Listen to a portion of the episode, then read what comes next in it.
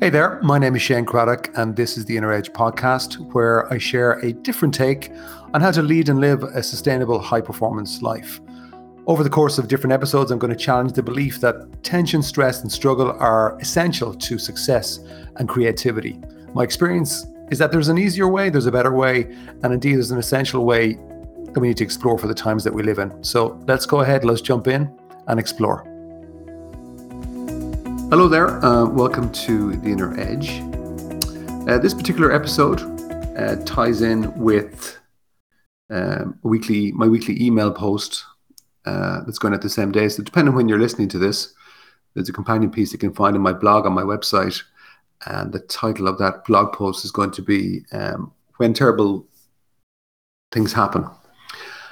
Um, and I guess this, well, that's not I guess, I know for sure that this particular post and that email have been prompted and influenced by something that happened to somebody that I know over the last few days, somebody that I care about and respect, and something kind of really terrible happened in their life.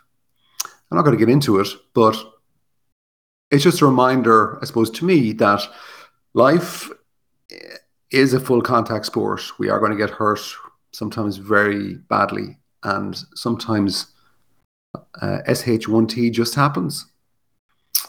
And it's not nice when it happens to somebody that you care about and that you know. And I guess as you're listening to this, it's perhaps universal experience that we all have some sometimes people around us that we care about, things will happen.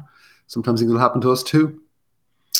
Um, but I think the point that I want to share in this particular podcast is that from my own experience, um, and I think it's I'm lucky in some ways that my the work that I do, I get to chance to really get up close to people, and I have done over the last twenty years. And I've just seen some people do some amazing things in the most difficult of times. And I'm very clear that we all have, and you have, an incredible inner strength, regardless of what your mind says. And I have honestly been blown away by people that I know who have gone through the most difficult times, but have just managed to not only get through them, but sometimes use them, leverage them to do great things.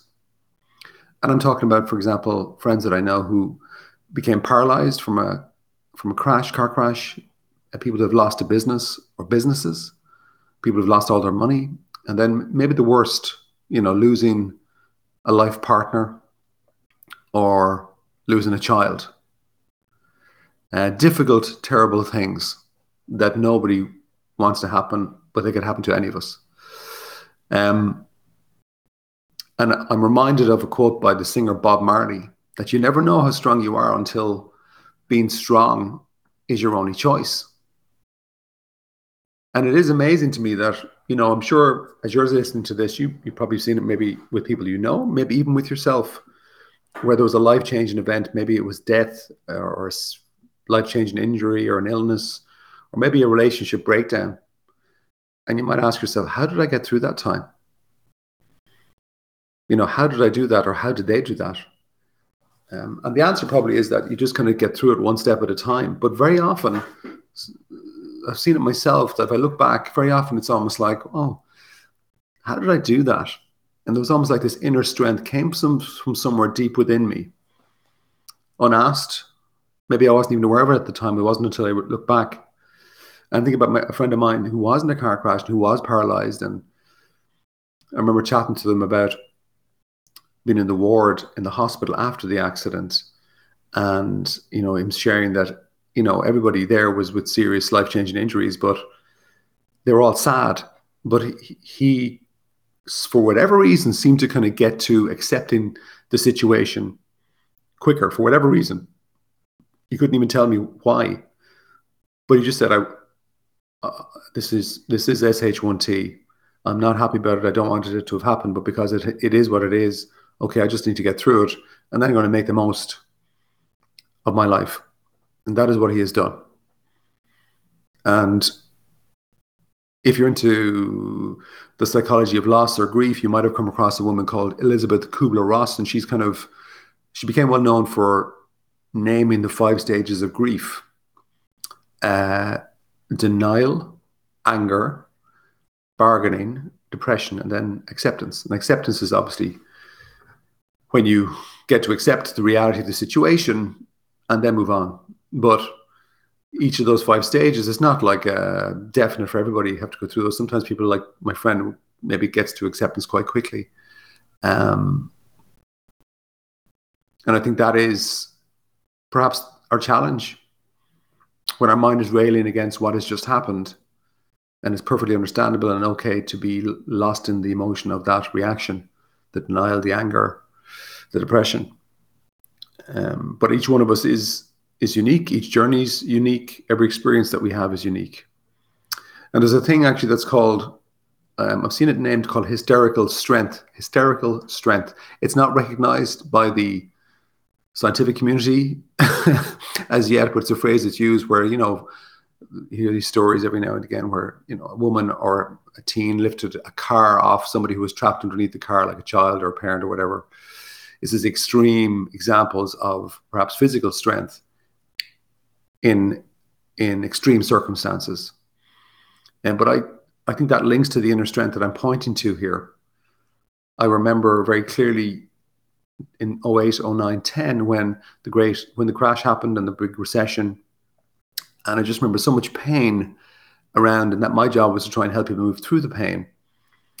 Um, but as they did over time, there was so much stress and anxiety and fists being shook to the to the sky. You know, why me? Why this? But looking back, it made everybody better if they were open to it. And I think that points to something inside us that this hidden, this unseen strength from a source that is definitely inside us that we all have in common. And maybe even as I'm saying that, one of the things for us to consider is not to be afraid of our experiences. Nobody wants bad stuff to happen, but life is a full contact sport. We are it, things are going to happen, and maybe our job is not to be afraid of that and to say, okay, whenever it happens, I will get through it. Um, I might have to develop my my coping mechanisms, maybe even my how I how I engage with people for support, and just feeling the pain and step forwards anyway. But it's not. It's never easy. Ever easy. And I think for this podcast, it's a short podcast this week, and I'm not going to ask a question that I would normally ask in terms of you reflecting on on your life and where you're at. But I'm just going to share something from one of the Dr. Seuss books that I came across, and it's just it just it's just a beautifully phrased series of words. So here we go. Always remember, you are braver than you believe, stronger than you seem, smarter than you think, and twice as beautiful as you've ever imagined.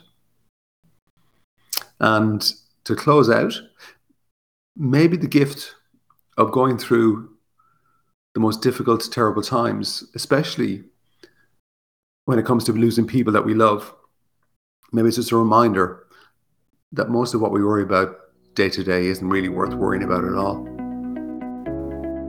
So that's it for this week. Ciao for now.